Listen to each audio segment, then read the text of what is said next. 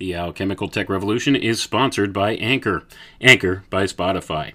That's anchor.fm. Hi, folks. This is Wayne McRoy, host of the Alchemical Tech Revolution podcast. I'm here to tell you tonight about Anchor. Anchor is one of the best podcast distribution apps out there. Uh, they offer various ways to create, distribute, and monetize your podcast, all for free, and they have some of the best built in uploading, recording, and editing tools available in the industry. From start to finish, they can help you to set up your podcast. So if you are interested in starting a podcast, check out anchor.fm. Or if you are already a podcaster and you're looking for distribution solutions for your podcast, check out anchor.fm. Come with me.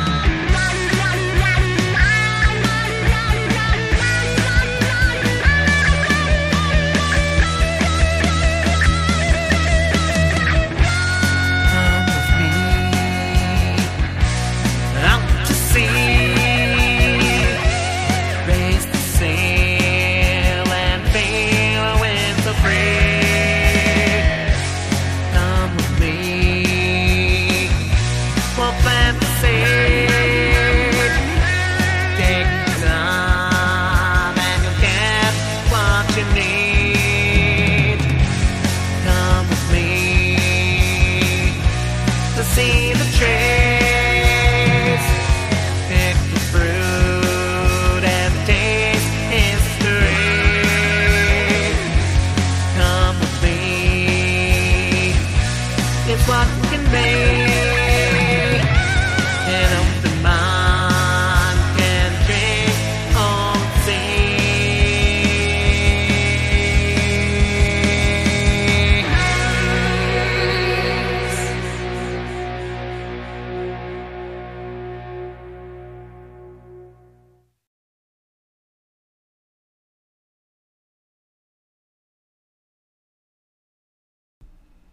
You're listening to the Alchemical Tech Revolution, and I am your host, Wayne McRoy. Tonight, we're going to do the conclusion of the Unseen Forces series. Uh, we're going to start in back in the book here, which uh, just for a review for people, is a book written by Manly P. Hall, and it was titled Unseen Forces: Nature Spirits, Thought Forms, Ghosts and Specters, The Dweller on the Threshold, and uh, it was published by uh, Mr. Hall's publishing company, and I believe the copyright date on this was in 1923 or 1924, if I'm not mistaken. But uh, this uh, this series that we're doing tonight is directly out of this book in Mr. Manly P. Hall's own words. So, and I will just throw in my own uh, opinion and take on things as I see fit here in the uh, mists of the reading here. And we're going to pick up where we left off. And this would be chapter 5 of the book. so let's begin. Chapter 5 The Dweller on the Threshold. Character and those things which are really the measure of human consciousness are not brought, brought with the primitive germ of being out of the infinite. They are the fruitage of experience and the mellowing that comes with spiritual age. The primal spark, the unborn deathless thing in each organism, knows itself not, save by those bodies that it has built through contact with the inferior worlds, which we call the realms of form. The first spark, this divine germ of spirit, makes possible all growth and expression. But growth in the true spiritual understanding of the word is the result of the acceptance into the consciousness of the evolving atoms of those diverse factors which we group together under the heading of experience, and without which the spirit cannot improve its primal lot. The world that we know is the kindergarten of spirit. Here, child souls in the making are instructed in realities by means of unrealities. As the cutting out of paper dolls and making of little ships from strips of paper is the first step in the education of a child, so things apparently very far from truth mold in a mysterious way the character of man into the paths which will later lead him to wisdom. Few here realize that they are on a probation in this world, but such is the case. we are forced to hug the spokes of the wheel of illusion until, like the child in school, we outgrow our class and are promoted to a higher one. As there are children in school who never seem to learn and who stay year after year in one grade, so those who do not master the problems of the greater school must remain wandering in matter until they realize the plan and, and it says in parentheses here, what is vastly more important, live in accordance with the reality they have discovered. At the present time, all growth is carried on through the physical body. All the higher vehicles express themselves through this medium and are molded by the application made of their respective forces in the material world. Let us list them and describe how they are influenced. Number one, the mind body. This is the highest vehicle that man has at the present time, save a few very highly advanced adepts and masters who are functioning consciously in the Buddhic body. In the majority of people, the mind body appears as a yellow cloud around the head and shoulders. The greater the thought force of the person, the more completely organized the mental body becomes.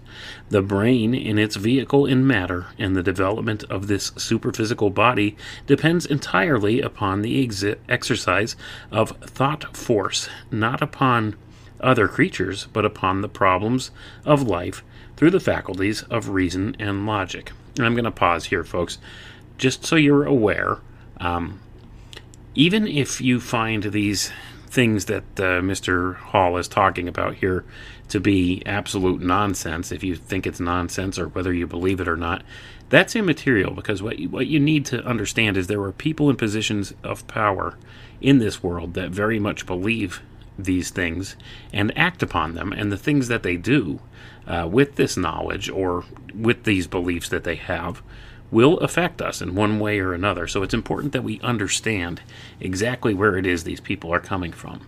And uh, I, I, think there are a lot of essential truths that are kept uh, in many of these ideas and that are put forward here.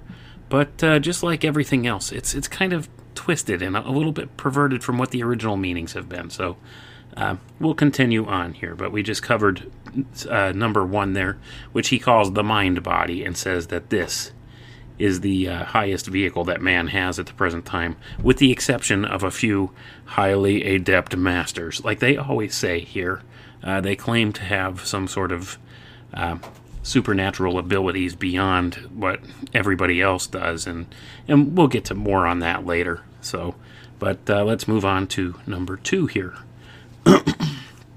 number two, the astral body. This body is much older than the mind and is therefore much more perfectly developed. It expresses through the fire in the human blood the emotions, passions, and impressions with which man excites his organisms are expressions of this body. The heart, as an organ of influence over the destiny of consciousness, expresses the qualities of the astral body, and the mastery and directing of the emotional forces constitute the building of the astral soul body in man. The emotions are always swayed between extremes, and it is the balancing of opposites and the mastering of extremes here in life that molds the astral body into a permanent vehicle for the expression of spirit. Gonna pause there, folks. Couple of important ideas tied up right here in this little paragraph here.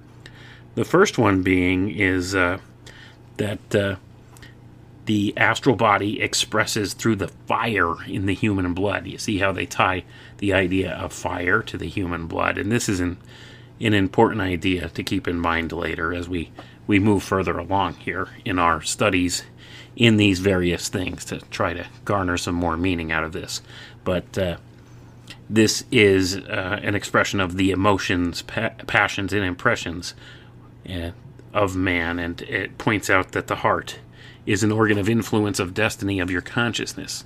Okay, and uh, this relates once again to the astral body, and you know, you can see the the mind body, the astral body. This is your your brain and your heart centers together. Uh, it, it's a philosophical type idea. Uh, it's it's reason measured with uh, intuition. See, and that, that's kind of where this comes along. But let's move along with the reading. Don't want to get hung up on too many fine points here. We'll we'll get to that later when we talk about these things some more in uh, perhaps a different study.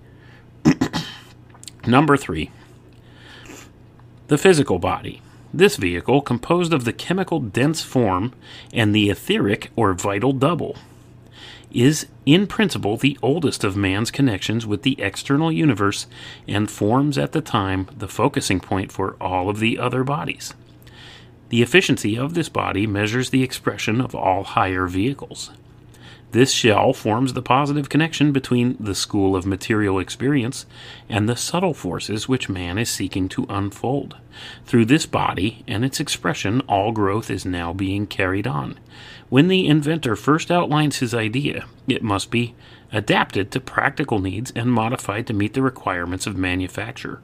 In the same way, it is in the physical world that the schemes of the consciousness are put to practical test. Thus, the physical world becomes the testing field of life, and only those who pass through it and translate their theories upon its anvil are capable of really knowing the efficiency of their ideas. We may now consider some of the expressions by which we have learned to judge the characters and lives of those whom we come in contact. These are not gifts of the immortal spirit, but rather the gleanings from the fields of life when it has been lived intelligently. We know these as soul qualities. And I'm going to pause here, folks.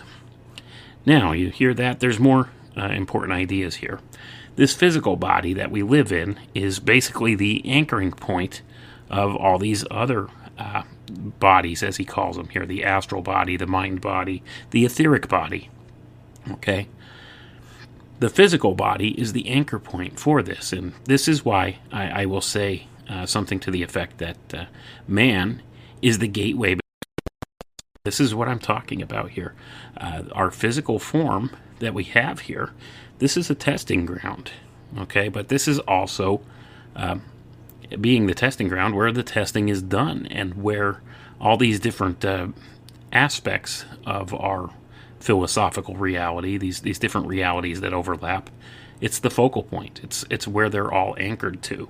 So see, we're anchored in this physical plane, and we have so many other things going on uh, in, say, different realms around us that we're unaware of, spiritual things. And these are some highly philosophical ideas. And like I, I've mentioned before, whether you believe any of this stuff or not, it's immaterial. What you need to understand is there are people out there who are in positions of power in this world that do believe this stuff and act heavily upon it. So, uh, from there, let's get back to the reading, though. Um, Mr. Hall was talking about uh, soul qualities, and he has them listed out here, and we're going to, to go through them. soul quality number one virtue. Virtue is innocence transmuted into intelligent realization of moral right. This can be accomplished only as the result of experience. Number two, continuity. The faculty of developing a certain line of reasoning and carrying it to a successful conclusion without allowing outside interests or, or desires to divert the mind is the result of long ages spent in mastering mental forces and in developing will to the place where it directs the emotions. And I'm going to pause there. There's an important idea being uh, applied right there. Um, he's talking about uh, long ages spent mastering mental forces and in developing will. Pay attention to that word because that word's important to the mystery schools, folks. Will. De- developing will to the place where it directs the emotions. So, see, it's about controlling your emotions, and that's one of the reasons why they use emotions uh, to control people. Because if you know you're controlling somebody's emotions, they're not in control of themselves. See, and that's what one of these most important things. We need to be in control of our own emotions. And if we're not in control of our emotions, guess what? That leaves the door open for somebody else to be in control of your emotions. That's why they use things like fear so much uh, to control us. But let's get back to the reading, though. Number three discrimination. This power manifests as the ability to decide correctly among a number of apparently equal yet diverse possibilities as to which is most suitable to the needs of the organism. Experience is the only way by which farsightedness on practical problems can be evolved. Number 4. Balance. The power to remain unmoved by passing conditions is the result gained by a careful analysis of life and the realization that the world we live in is to be studied and analyzed, but never assumed as a reality. Man can never renounce that which he believes in, or that to, to, which to him is a reality. He must be beyond the veil before he can be free from its folds. Gonna pause there, folks. You hear that? You, do you hear what he said there? Uh, the world is to be studied and analyzed, but never assumed as a reality. Man can never renounce that which he believes in or that which to him is a reality. He must be beyond the veil before he can be free from its folds. A couple important ideas there. There's more to our reality than what meets the eye, than what we can uh, perceive with our senses. Uh, that I think is beyond the shadow of a doubt that that's the case. But there's another idea that he has mixed up in here. He says you must be beyond the veil before you could be free from its folds. So uh, we're anchored in our beliefs here. You see, that's what he says. Now, this is a concept, this whole being beyond the veil thing. Uh, a lot of these people claim that uh, these very high adepts uh, within these secret orders are, are able to uh, transcend this whole idea of the veil, or uh, as it's also called sometimes, once they uh, cross the abyss, that's what they call it. Once they've done that, then they've transcended uh, things like morals and dogmas. And, you know, that's an important name of a, a book by a Freemason, Morals and Dogma. But see, they, they believe that once they've uh, achieved this uh, high enough uh, wisdom or, or whatever they want to call it, this illumination, once they've hit this high enough level that they are above and beyond all of these things. See? So they believe that uh, the rules don't apply to them anymore because they're beyond that. See, they think of themselves as deified beings at that point. But uh, I don't want to, you know, get too hung up on that idea here, but that's kind of what he's alluding to here when he says he must be beyond the veil before he can be free from its folds. Uh, let's get on with the reading, though. Number five, wisdom. Understanding is always the result of actual experience. The philosopher with his gray hair and bent shoulders has lived life until he knows its ways and byways, and can therefore assist others to better understanding of nature's realities. Age and soul. Sorry, let me start that again. Age and soul power alone brings mellowness, which is the basis of wisdom. Experience gives many other things, some apparently good and others evil. Many feel that to wallow in the mire of sin is a great mistake. Others believe that God must have some better and easier way of instructing his children than by forcing them to battle in darkness for their salvation. This must ever be an open question that each must settle for himself. All around us are thousands in the mire of degeneracy a large part of our population is morally or physically unclean. It is too late to warn against mistakes such as all make and most uphold. So all that remains is to assist those who have fallen to get back on their feet and learn from their sorrows to avoid the pitfalls next time. No law can be passed that will make people good, but suffering makes people careful when advice is ignored. Sorrow and disappointments make us think when warnings are allowed to pass unheeded. In this way, man learns through his experiences when he refuses to listen to anything else. All along the line of life, our greatest sinners have made our greatest saints, not because they made mistakes, but because they learned through experience to correct them. We should all thank God that we have the power to suffer, for through pain great souls are born. Adversity overpowers the sluggard, but stimulates the soul to action and gives incentive to those who seek to achieve. Adversity tests the spirit and measures the resolve. With the mastery of adversity, courage is born. Gonna pause there, folks. Um, quite a bit of that, of what he just said there, is absolutely true. Um, we do uh, live in a reality where this is a, uh, a reality of necessity and hardship. Uh, we need to be tried through these times, and this builds character. He's right. Uh, sorrow, disappointment, suffering does build character. It uh, builds our integrity, um, helps us to learn uh, the difference between right and wrong, helps us to learn, you know, what's good and what's bad. See, we can appreciate the good things if we know what the bad things are. and that's kind of uh, one of the areas where this whole kind of principle of duality, as some people call it, or polarity, comes into play. We wouldn't know what is actually good if there was no bad. See, um, and and that's the whole thing. In order to appreciate one, you must know what the other is, and this is kind of the blessing and the curse of uh, what would be uh, construed as the gift of the knowledge of good and evil. Uh, that was uh, pervade through the original sin in the Garden of Eden. So th- this is kind of a two-edged sword when it comes to that. Uh, in order to know good, we need to know evil as well. So once we realize what those things are, we can appreciate the good. See, but uh, without understanding or knowing what is truly bad, there we wouldn't appreciate the good. We wouldn't know the good from the bad. So it's an important idea, and you know it's it's kind of highly philosophical to think about, but I think he's correct there. We, we do go through sorrow and we do go through rough times, but if we learn and grow from them, that's the direction we need to go. We need to grow from these things and become better people. Let's get back to the reading, though. we should thank God for the adversary, for he measures the true worth of man.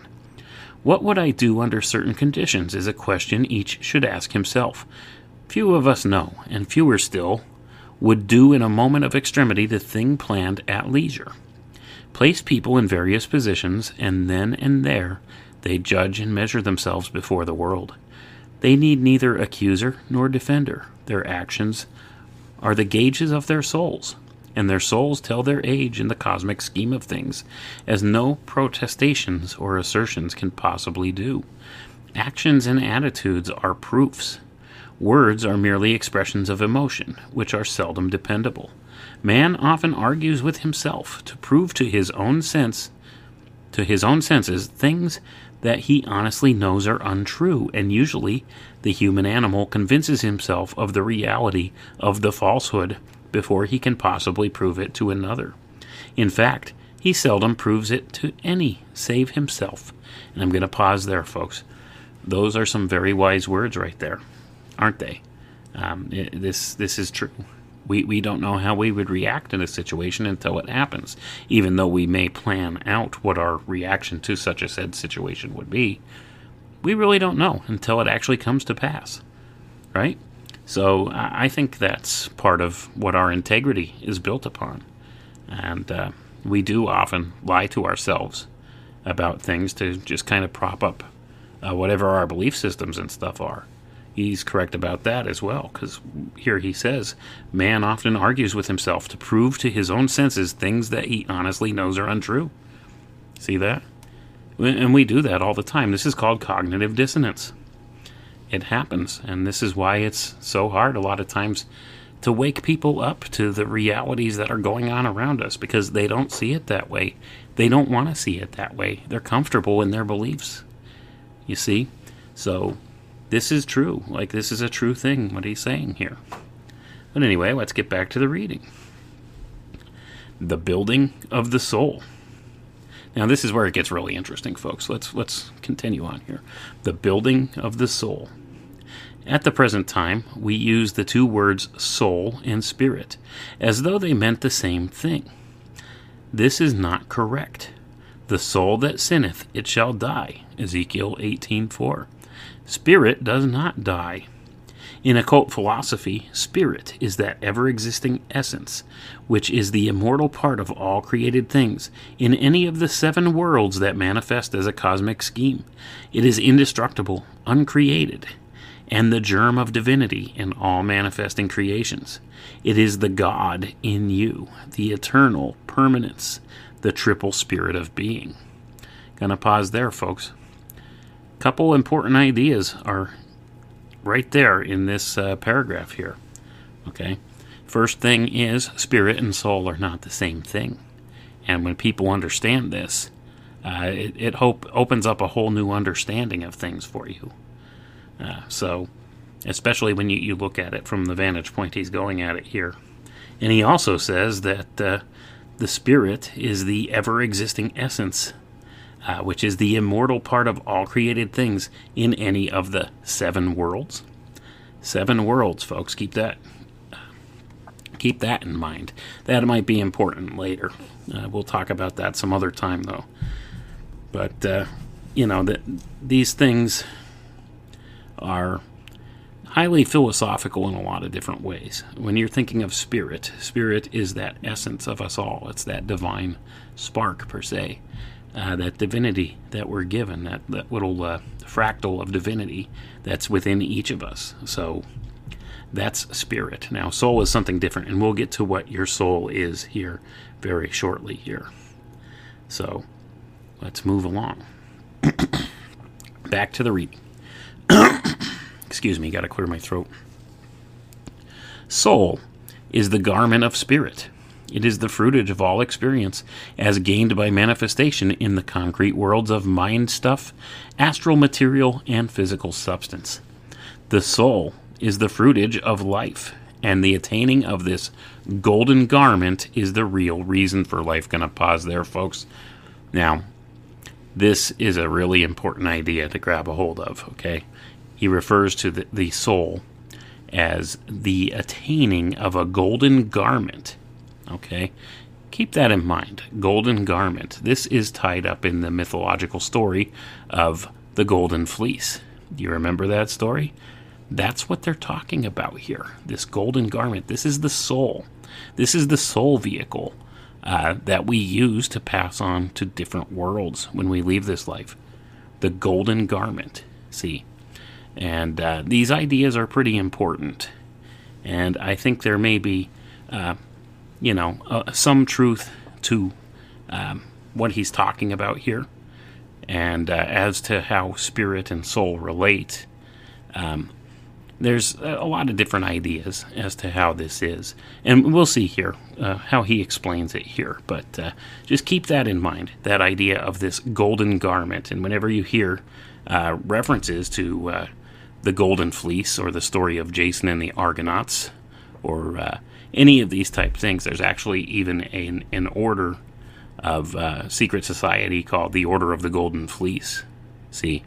And this is also you know, when these different secret societies and stuff, a lot of them have these different names that uh, relate to this, and it's a very important story to them because of this reason. So uh, I just thought I'd point that out. But anyway, let's get back to the reading. I don't want to get too hung up on that for right now. I could go off on an awful lot of tangents on some of this stuff, but uh, I think it's important to try and stay focused here.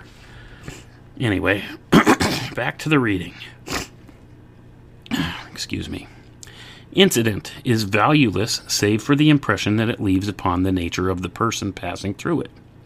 By an occult process, this impression is molded into the soul body as another thread in the seamless robe of the spiritual bridegroom. Gonna pause there, folks. The bridegroom, did you hear that? Are any of you familiar with the Bible? How the church is the bridegroom of Christ? See the idea he's, you know, putting forward here? That uh, this this golden garment that we'll be wearing will will be dressed as the for to be uh, the bride of Christ, the spiritual bridegroom. You hear that? Anyway, let's get back to the reading. Don't want to get too hung up on that idea. In nature, nothing is lost, and this vehicle, created by the assimilation of experience since the time millions of years ago when the consciousness was first differentiated, is called the soul, the molder of destiny, and the thing that must be consulted by the consciousness when important decisions are to be made. The soul in man measures his standard of right and wrong on the scale of things known. It is the basis of judgment and the inspiration behind the voice of conscience. Therefore, we say with the seer of old, What shall it profit a man if he gain the whole world and lose his own soul? Not only does the soul record in its subtle organism the successes of life, but it also records the failures. Upon it and into it are etched all of the various actions that make up life. Therefore, the soul is essentially dual in its nature that which registers successes and that which registers failures. The things which we have done well become our guardian angels, guiding us and inspiring us to further achievement, while those things wherein we have sinned become our accusers and stand over us with the weight of our own mistakes. At the doors of the eastern temples stand two dogs, one laughing and the other leering horribly. They represent our own vices and virtues, which we all must pass when we seek to enter the path that leads to perfection. These two qualities, the good and the evil within ourselves, are ever with us. One points to heaven, and the other ever stands as the great problem.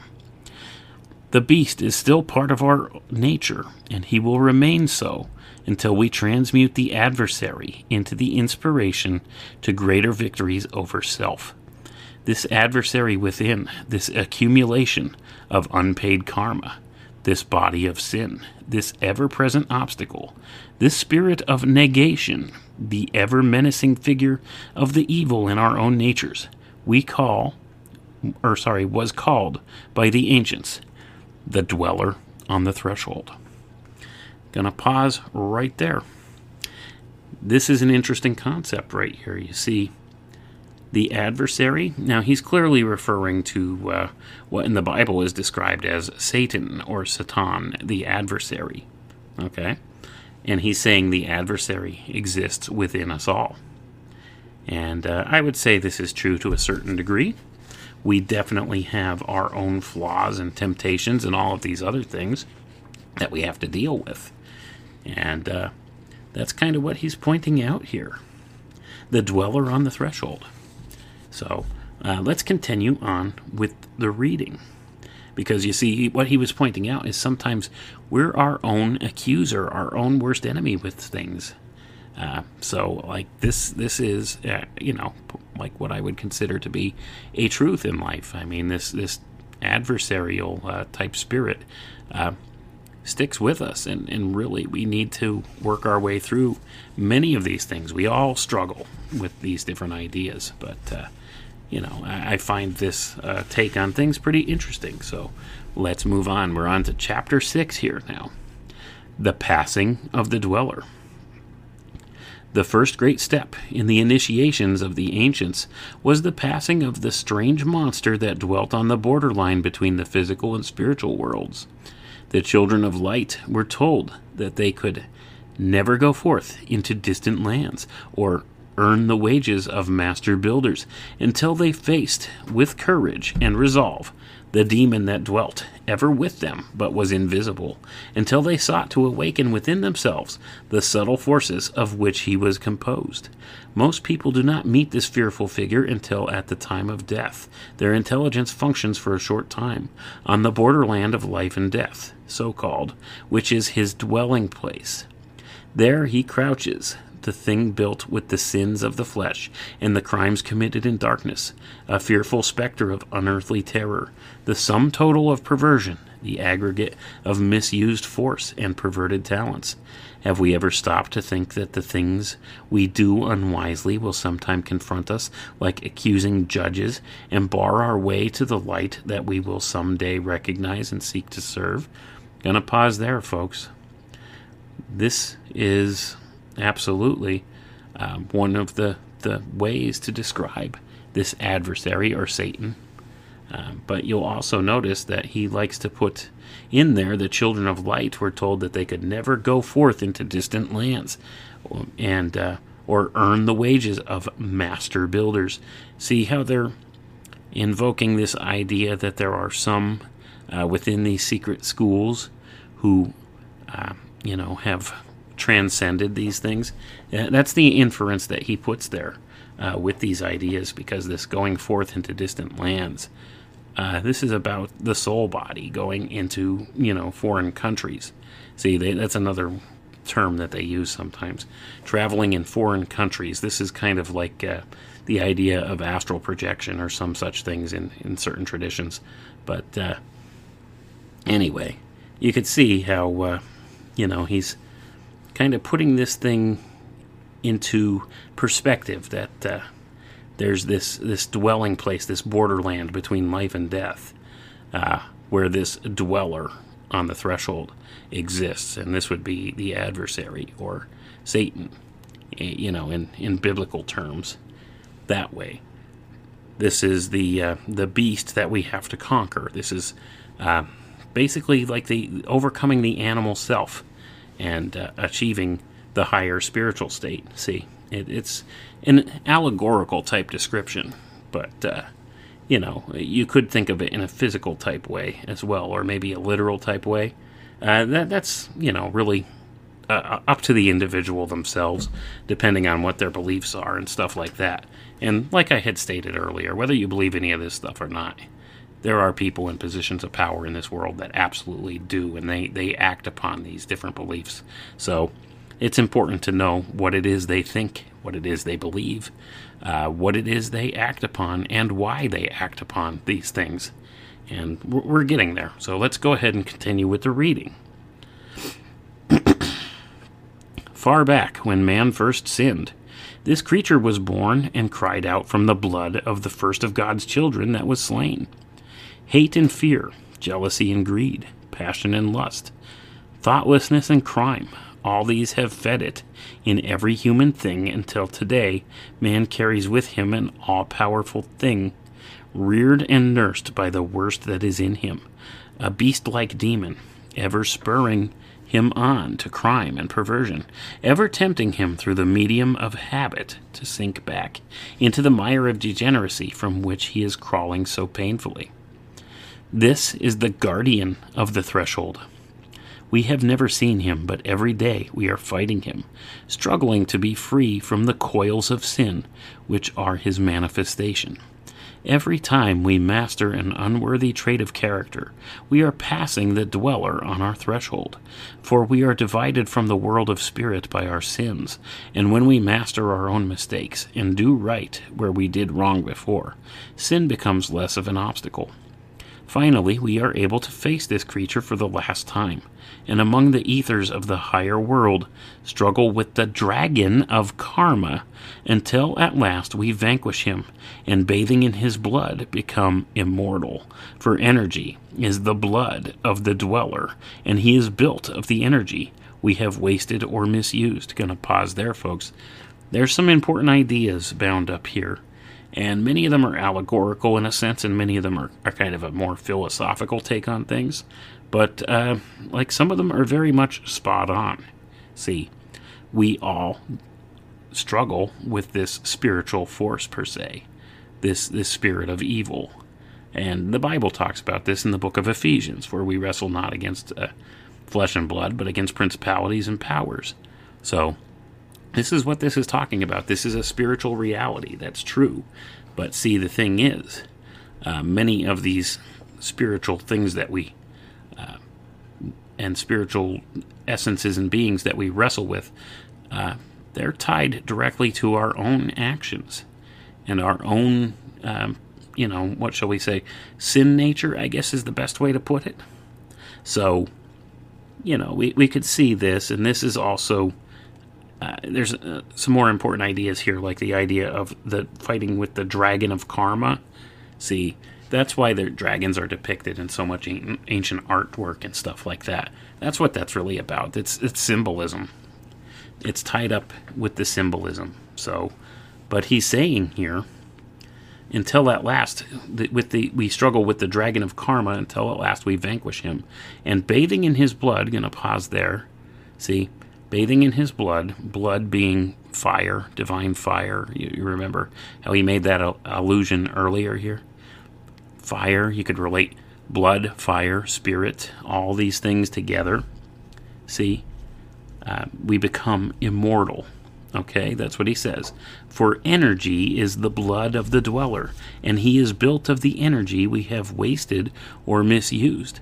So, anytime that we uh, direct this this energy that would be the spiritual fire that would be uh, the equivalent of blood um, the same thing here you can see how these ideas are all tied together this this energy that we give to these misdeeds that we do or this sin that we perform uh, in this world the, all the bad things we do this fuels uh, this dragon of karma see this dweller. So he's built upon all the bad things we've done. See? So every time we sin or we do something bad, this kind of fuels the spiritual fires of this dweller on the threshold. So that's kind of what he's alluding to here. And this is, you know, what he's talking about when he's speaking of this dragon. And uh, he thinks that uh, through the conquering of these sins and vices that we have. If if we do that, then we have immortality. But here's the thing, okay? We being imperfect men, we're incapable of overcoming all of these uh, different flaws within ourselves. We are flawed beings. See, uh, we're we're broken. We're broken beings, and uh, that's why Jesus came to earth and paid the price for us so that we could be fixed. We could have this immortality. And we don't have to try to fight this dragon alone and earn it on our own. But see, that's that's where the uh, the beliefs and the philosophies of like the the secret societies and stuff differ from what uh, you know Christ taught. See, he taught that just through our calling on Him and uh, believing in Him, accepting Him as our Savior, that we can be saved from this and, and we could overcome this and achieve this immortality. And uh, he said he'd be a stumbling block to these people, and, and his teachings certainly are a stumbling block to these people. Uh, they twist all these different ideas, but this once again relates back to the idea of the differences between what they would call the, the sons of the philosophy of fire and the sons of the waters of faith. See, they think that the sons of the waters of faith are weak, and they're the ones that will accept this salvation from Christ because they do nothing. They're they're content to feed upon the work of others. See, and they believe that these philosophers of fire, this this uh, these fire philosophers uh, per se, these masons and and all these others that are part of these secret schools, they're the builders. They're the ones that do the work, and they earn their own salvation through works. See, and that's completely antithetical to what Christ taught. We're not saved through works. Okay? But they, you know, that's what they're talking about here. They they sincerely believe that they can be saved through their works, and uh, that the ones that uh, would just call upon Christ for salvation are weaklings. See, they believe that, and they believe themselves superior because of that. But anyway, I don't want to get too hung up on that side detail, but let's get back to the reading here. The dweller differs from the elementals and nature spirits in this. While the latter live in the ethers, they are a creation in themselves and float about in the essences. The guardian is attached to man and never leaves him. It grows or diminishes with the sins of the individual of whom it forms a part. The guardian of the threshold is really the sin body of all creatures who have individual intelligence. Man is the only intelligent creature that we know, but there are many others in nature.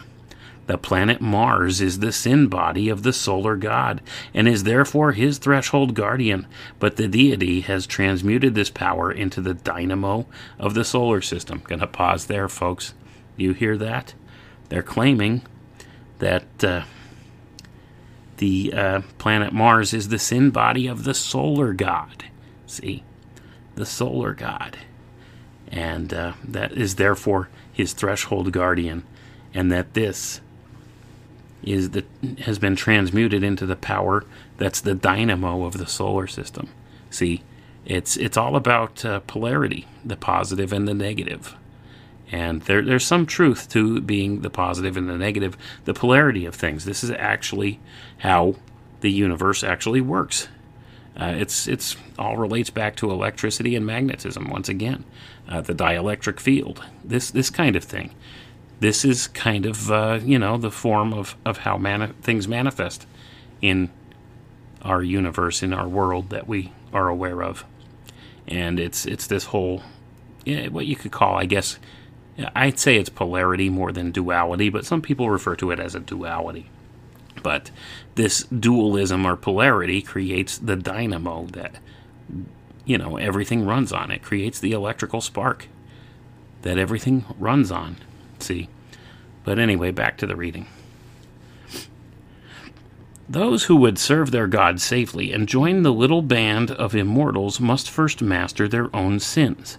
The price of entrance into the temple is the conquest of our own lower natures, for we cannot serve both God and mammon. To force one part of the organism to develop spiritual powers, while another side of the nature is a servant to vice and material things, is to invite insanity and death. Therefore, before one takes the true path of discipleship, he must have a long talk with himself and see how many of the things of his lower nature he is allowing to tie him to earth. Then begins the great battle so often symbolized in the religious ceremonials of the ancients, which must result in the death of the lower nature, the dweller. From the ashes of the flaming conflict, the higher nature rises and becomes one with the spirit of light. This is the mystery of the crucifixion and the inner meaning behind the third degree of the Masonic rite. In a small way, it is played out in life every day, but at last it must be faced and a decision made. Gonna pause there. So, you see how he's equating this to uh, the ceremonials of the ancients? This is uh, one of the things that uh, uh, their initiations represent is this overcoming this dweller. See, the idea of the dweller, the guardian, the dweller guardian of the, the threshold. See, that's that's what they're talking about. This would be the equivalent of the adversary in the Bible, Satan. And each man has to overcome this. And that's one of the things they, uh, you know, include in some of their initiation ceremonies. And he's also taking, uh, you know, some biblical text here and serving it up as a proof for this. For he, see, he says here, uh, the price of entrance into the temple is the conquest of our own lower natures, for we cannot serve both God and mammon. See how he takes that biblical text and takes it out of context and uses it there. Uh, but uh, anyway, he's talking about uh, these different ideas from the ashes of the flaming conflict, the higher nature rises and becomes one with the spirit of light. Well, what spirit is he talking about, folks? Who's the spirit of light? Uh, I'll just, you know, leave that go for now. But uh, I, I, think if you know you're putting two and two together, you could figure that out. But at any rate, he's talking about this whole idea of uh, transcending the animal nature and moving up to this higher nature, the death and rebirth from the ashes of the flaming conflict. This is the phoenix idea. See. Uh, anyway, let's let's get back to the reading though. The sins of the flesh. While any of the following traits are left in his nature, man has no right to seek first hand knowledge on spiritual subjects. Gonna pause there. Did you hear that? He said, Well, any of the following traits are left in his nature. Man has no right to seek first hand knowledge on spiritual subjects. So he's saying if you're in any way uh, caught up in the physical material world, the, the animal existence, you have no right to seek spiritual subjects. See? Uh, and this is one of the the ways in which these uh, different secret societies try to keep people in line. See, uh, they they say only those who are worthy can you know know these secrets or achieve this uh, you know supernatural power or ability or whatever through these different things and this is how they keep people in check and keep them going uh, along with them. See, they, they, they'll think they're not worthy. They're just not worthy enough. And so that's why they don't understand or they don't see or they're not able to do these things. And they'll convince these people that, you know, there are those higher up uh, within these orders and stuff that know all these secrets and can do all these many mystical things and, and this kind of stuff. And this is the bait that they keep them going. This is the carrot that they dangle in front of them to keep them following the orders. See, the, the ultimate secret at the top of all of this is just how to control people. See, that's what they do masterfully. But anyway, I don't want to get too much off subject here, but that's uh, kind of what what that indicates there, doesn't it? Uh, they're saying you're you're ignorant. You know, you're not allowed to seek out spiritual things. You're not good enough. That's what he's saying there, and that is counter to uh, what Christ teaches us. He'll meet you where you're at. See, and, and that's the truth. And and this is different. See, what they're teaching is different, and that's why Christ, once again, why he said he'll be a stumbling block for these people, because this is the opposite of what he's told us. But let's get back to the reading. this does not mean that we should not study, but he must keep away from occult things that will work upon his superphysical nature and organism. All of the following things build and strengthen the power of the dweller. And there's a, a, list here. We'll read all these different things hate, sorrow, selfishness, pride, fear, emotionalism, egotism, attachment, greed, passion, dislikes, contention, excitement, lust, sulking, argument, anger, dishonesty, lying, and demands. See, those are all the things that build and strengthen the power of this dweller on the threshold, folks. These are the things that, uh, you know, the adversary uses against us. Anyway, let's get back to the reading here. All students are subject to these failings. That is expected, and there is no special disgrace in having them, for only the gods are without fault. Mayhaps even they err sometimes.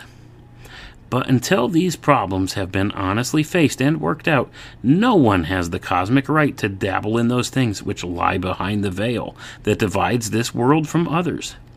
These are things we must meet and tests we must face, and our usefulness depends upon how we meet and master them. For every one of these faults makes us useless to the great ones who so greatly need help from the world of men. Gonna pause there. The great ones, capital G in great and capital O in ones. You know, we'll, we'll get to where he what he's talking about here, but you hear how he says uh, we have no cosmic right to dabble in these things that lie behind the veil that divide this world from the others. See, until we get these things in check. Hmm. Let's continue on here. This is where it gets interesting now. What kind of universe would we live in if our gods were subject to the failings listed above? If the sun should get angry, or the masters begin to run things according to their own egotism, what would happen to us? If we wish to reach positions of trust, we must be as passionless, patient, and kind as the gods themselves. No one ever reached the position of mastery any other way than by passing the guardian of the lower nature and transmuting into creative powers the sins which give the dweller his power. Gonna pause there, folks. Do you hear that? No one ever reached the position of mastery any other way than by passing the guardian of the lower nature and transmuting into creative powers the sins which gave the dweller his power. So you see, he's talking about uh, transmutation in a sense here. Uh, but he's also, you know, t- telling us that uh, it's only through passing uh, this guardian of the lower nature that we could rise above this. Okay? So, um, let's continue on with the reading here. the three steps. There are three distinct steps in the attainment of wisdom, and all growth must take place in accordance with these steps. If man really desires the boon of wisdom, he must be willing to accept it as the gods have seen fit to bestow it. Going to pause there again, folks. You'll notice he's constantly referencing the gods, lowercase g here. Okay? That, that'll be important later. We'll see, uh, you know, when we get to some later studies here. But let's continue on. Number one, the student must prepare himself for the influx of wisdom. This he does through right thought, right action, and right attitude. Right thought is the open mind, ready to consider all things. A humble mind willing to receive the crumbs from the feasts of the wise. A charitable mind condemning none but itself. A far sighted mind c- capable of seeing good in all things and ultimate good for all things. Right action consists of proper care of the body, proper exercise, and a proper place in the great material battle of life. Man grows by contacting growing things. When he is able to contact all forms of life pleasantly, with consideration, with the heart of the helper, and with the mind of the student, he grows. Right attitude means that everything is undertaken in the spirit of love, truth, and a sincere, unselfish desire to assist in making the world a better, truer place in which to live. Right attitude means cheerfulness, hopefulness, and cooperation with all that is seeking to grow.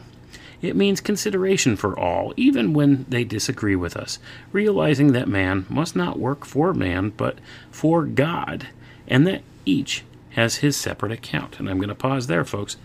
All this stuff sounds really nice and true, doesn't it? I would say a, a lot of it does. And see, that's why I say a lot of these different teachings, um, they're muddled up with a lot of truth. And, like, I would say a lot of what these uh, secret societies teach, there's a lot of truth in there, but there's a little bit of poison mixed with it as well. So we need to be wary of these things. But, you know, what he's saying there holds true, doesn't it? Let's continue on. Number two. Having prepared himself for the coming of wisdom by cleansing his body, broadening his mind, and opening his heart, he must then apply himself to the task of digesting the knowledge that comes to him. The arranging of facts so that he will be of practical use in the world is no little task. Much that we hear from occultists is of no value in solving everyday problems, and well the technical knowledge is necessary to a teacher, it must be presented in a way that will serve, otherwise, it might as well remain unsaid. The second step is the actual coming of the wisdom itself, and this in turn prepares the way for the third stage. Number three, having prepared for and received the light. The third stage is that of using the knowledge in the best and most convincing way. This is no child's play. It requires the wisdom and understanding of the gods themselves. People take the spiritual sciences too lightly. They do not realize that the enlightened ones are picked from the very cream of the earth. The greatest minds, the most beautiful souls, and the greatest successes are the ones chosen to serve the band of spiritual ones, and, and spiritual ones has capital letters, folks. Modern occultism is filled with failures who were never of any value to themselves or to anyone else. If these scatterbrains think for a moment they are going to be lifted up in a few short months or years, they are very much mistaken. The masters, and that's with a capital M, use only the worthy ones. What are we, or what can we do that makes us worthy to ask for spiritual assistance in the employ in the employment office of God? What are our references? What letters of recommendation do we bring from our last employer, our friends, our world?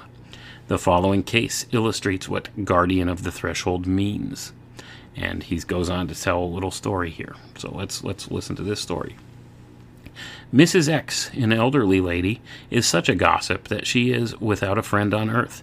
No one dares to speak in her presence. She has been married twice, but both homes have been broken up. She blames others, but all who know her realize that she is the one responsible.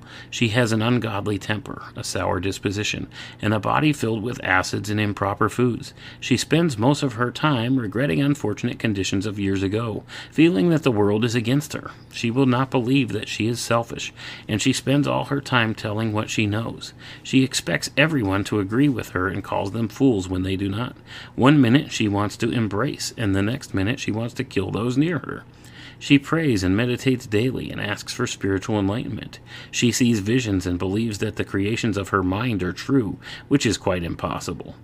She is just one of countless thousands who expect illumination as their birthright and spirituality as a legacy.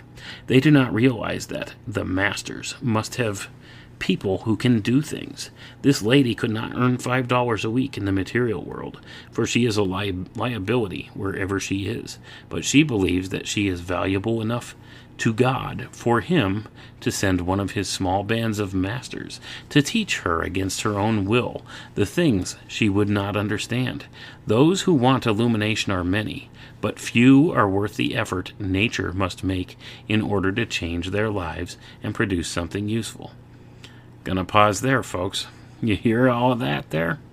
You see, you know, the way that he's illustrating this here, uh, how, you know, those who want illumination are many, but few are worth the effort nature must make in order to change their lives and produce something useful? Or is this just the way the secret societies um, keep the reins of power and control to themselves, keep these things to themselves? You, you gotta wonder. Let's continue on. An analysis of this lady shows that she has the following faults. One, she is an incurable egotist. Two, she is a pessimist. Three, she has a violent temper. This temper poisons her blood. Four, she is selfish. The masters are the opposite, altruistic. Number five, she is emotional. She wastes energy, which is a crime. Number six, she has a neglected body. God will not dwell in a temple that is not kept clean and free of disease. These six things are the dwellers on her threshold. They stand between her and all the beautiful things she wants to be. God will not remove these things from her, but will give her the thing she longs for when she proves her worth by mastering her own nature and awakening to her mistakes. God makes a pact with man. If man will prepare the temple of his own life, the Father will take up his dwelling in it. He will be the light of that temple. Let us ask nothing of God until we have done our part. Let us not try to gain spirituality until we have built our tabernacle according to the law given to the children in the days when the earth was young. Now, we're going to move on to this next part here, folks. And I think this is the last section here. Yep, this is it. So, this is the crux of it all. The Sphinx. Who has fathomed the mystery of that expressionless face, gazing out in the desert toward the place of the rising sun? That creature with the body of an animal is the guardian of the threshold, the sin body of man. And like the true constitution of man, it is unknown to the majority of people. Before the candidate can go forward in the spiritual work that he was ordained to do, he must wrest the secret of sin from the silent watcher. By concentration and consecration, he must correct one after another his own faults and master one after another his own vices until he can offer to the service of the masters a life without blemish. Then he will be accepted. But few there are who want a life without blemish. All want power, but how few can take the sword of quick detachment and plunge it through the heart of that leering spectre, their own lower nature, the dweller on the threshold. And that is the end of the book, folks. So, do you hear the mystery of the Sphinx? The Sphinx is this dweller on the threshold, the animal body of man. See? This is what this, uh, you know, whole philosophy of Masonry and all these other uh, secret society teachings is all about. Okay? It's overcoming the animal nature and achieving a higher, more spiritual nature. And uh, that idea is kind of lofty, and there's nothing wrong with that. And many of the things they talk about are true. But you see, the, the whole crux here is uh, there was a way made for us, see, in order to achieve these things. And all of these different Gnostic type ideas and all of these different approaches to these things will not get you there. Okay? They're not bad things. It's not bad to learn these things or know these things or even put into practice some of these different ideas and philosophies. But uh, when it comes down to it, that's not going to buy you salvation. Okay? That's the bottom line. Uh, there was a way that's been made for us, and all we have to do is accept it as a free gift from God. That's it. That's the bottom line. It doesn't have to be this convoluted the way uh, that these people want to walk this type of a path.